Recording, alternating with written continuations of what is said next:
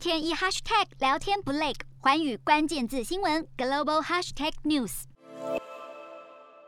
越南政府为了防范新冠疫情肆虐，从去年三月开始关闭国境，近期才开放少数的省份接待一般的国际观光客。本月十六号又宣布，从明年开始完整接种疫苗，并且持有七十二小时 PCR 的阴性证明旅客，将适用新规定三加十一。也就是三天的居家隔离，再加上十一天自主的健康监测。不止新政策三加十一上路，越南政府先前也宣布，明年一月一号开始将会恢复部分定期的国际航班，其中也包含了越南台湾之间的航班。另外，针对疫苗接种不足或是还没有接种的入境者，则需居家隔离七天，并且进行两次的 PCR 筛检。结果阴性将会继续自主健康检测满十四天。尽管越南确诊数仍居高不下，但是越南政府为了振兴旅游业，仍展开了开放的贯彻决心。四大公投，人民做主，民意风暴来袭，政府如何接招？锁定十二月十八日晚间十点，有凭有据看台湾特别节目《决战四大公投议题》，独家剖析，就在环宇新闻 YouTube 频道直播。